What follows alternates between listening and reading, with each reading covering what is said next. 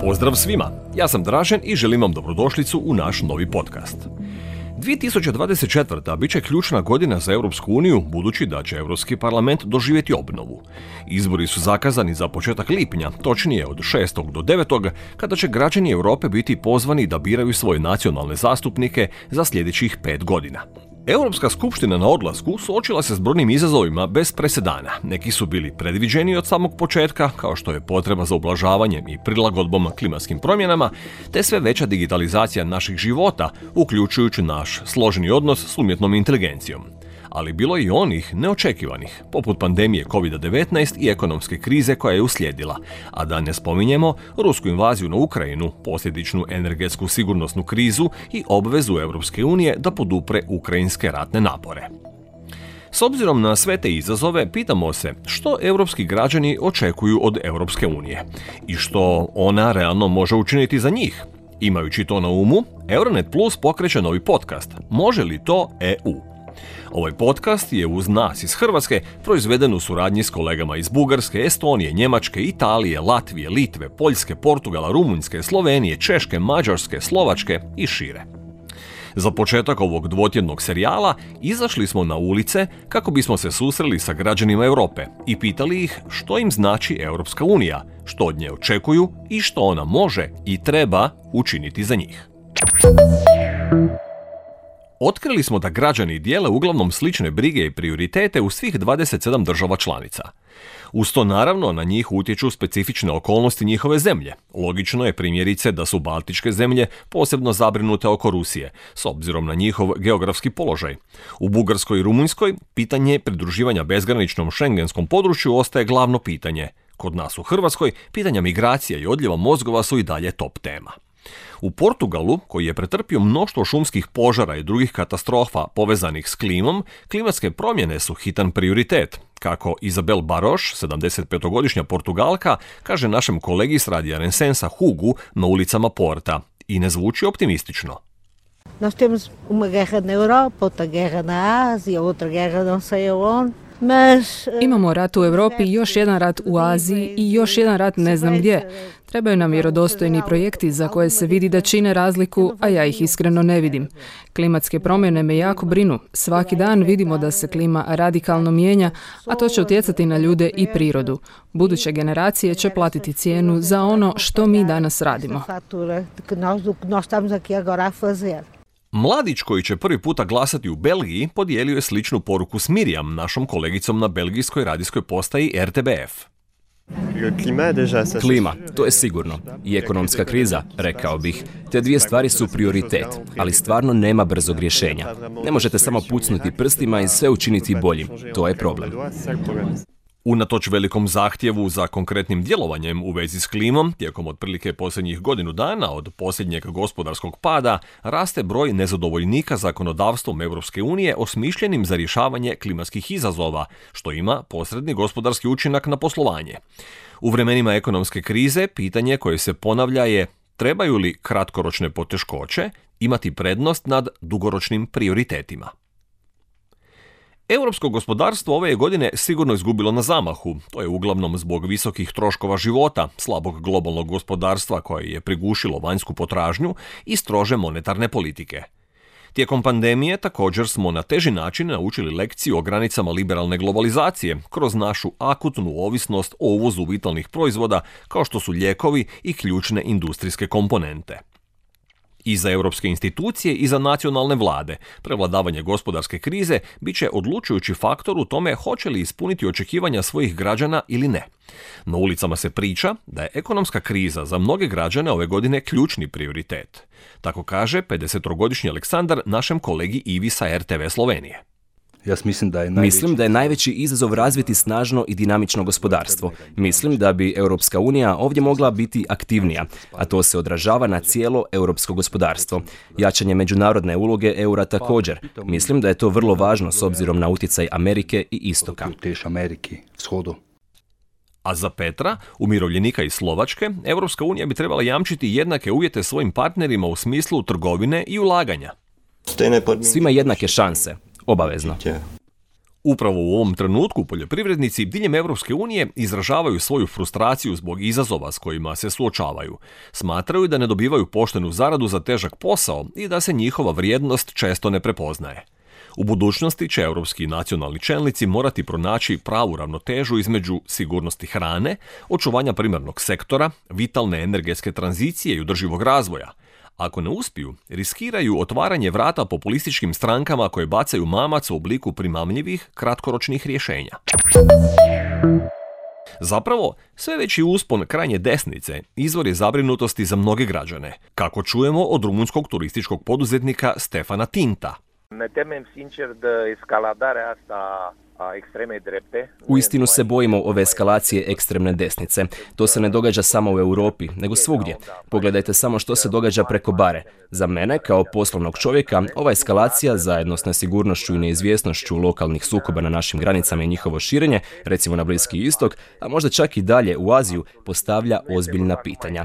To je moj primarni strah, jer bez stabilnosti, bez mira, bilo koja ekonomija će patiti, s katastrofalnim posljedicama. A ovdje ne govorimo samo o turizmu.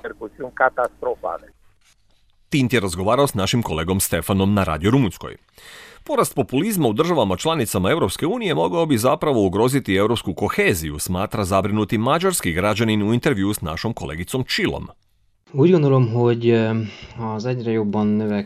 Vjerujem da bi rastuće težnje desnice i krajnje desnice mogle prouzročiti ozbiljne probleme u Europskoj uniji, stvarajući još veće podjele između različitih stranaka i tabora. Kao što vidimo u Njemačkoj i Francuskoj, već se pojavljuju ozbiljne podjele na nizu pitanja. Ako razmislimo o demonstracijama njemačkih farmera, možemo vidjeti da je rat u Ukrajini prouzročio kolaps europskog gospodarstva. Postoji snažan osjećaj koji artikuliraju građani diljem bloka od Italije preko Njemačke do Estonije da je Europska unija previše popustljiva prema državama članicama koje odbijaju podržati zajedničke ciljeve. Martinas, mladi Litvanac, na primjer kaže Dominiki Užinju Radiusu da vidi previše liberalizma u Europskoj uniji, posebno u pogledu načina na koji se postupa s Mađarskom. Izazov je što Europska unija previše tolerira i prihvaća. To ja smatram liberalizmom. Mislim da bi ga trebalo biti manje. Ne kažem da nam treba diktatura, ali ovaj labavi pristup nije također od velike pomoći i ne postiže uvijek nešto. Pogledajte sada EU, Mađarsku i sve prijedloge za suočavanje s ratom u Ukrajini. Ovo je jedina zemlja koja uvijek pokušava opstruirati dogovor, iako su se drugi već složili. Opet, liberalizam Europske unije to dopušta, a mi na taj način ne stižemo nikamo. Primijećeni nedostatak harmonije među državama članicama, kako je zaključio jedan naš hrvatski umirovljenik, bio je konstantan i među sugovornicima u više zemalja. Ja ne znam je to baš najbolji pravac koji idu, ova natezanja i ove nesuglasice među njima sami. Prema tome, ne znam kako će to funkcionirati u budućnosti, stvarno. Kad se ovako ne mogu složiti u mnogim stvarima, to ti ko je velika familija, kad se nađu, onda ovi vuku na ovu stranu, ovi na ovu, ovim odgovara, ovima ono. Određene stvari svakako treba razjasniti, jer trenutno imam osjećaj da se ne slažu svi i da postoje vrlo različita stajališta o tome što znači raditi zajedno. Jasno je da ako se nešto u tom pogledu ne promijeni, Europska unija riskira da se neće moći nositi s budućim krizama, a ti će izazovi biti samo uvećeni ako se unija proširi na nove članice prije nego što se riješe ta pitanja, kaže portugalski prolaznik Emanuel našem kolegi Hugu za Radio Rensensa.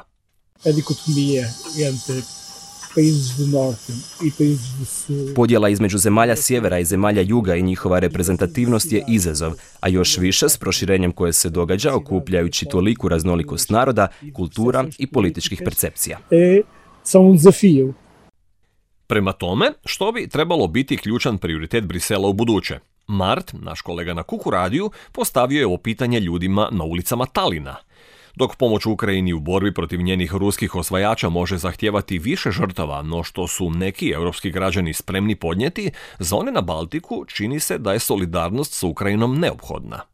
No, eikö se ikkäkin Ukraina ympäri on Ja I dalje je u pitanju ono što se događa s Ukrajinom. Ne kako i koliko pomoći je upućeno, nego kako mi 2024. godine razmišljamo o svojoj budućnosti.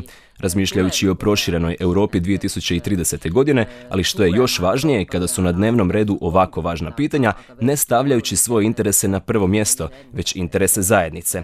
A pod zajednicom mislim na Europsku uniju. Da se i mi naučimo žrtvovati za druge, kako za bližnje, tako i za nas same.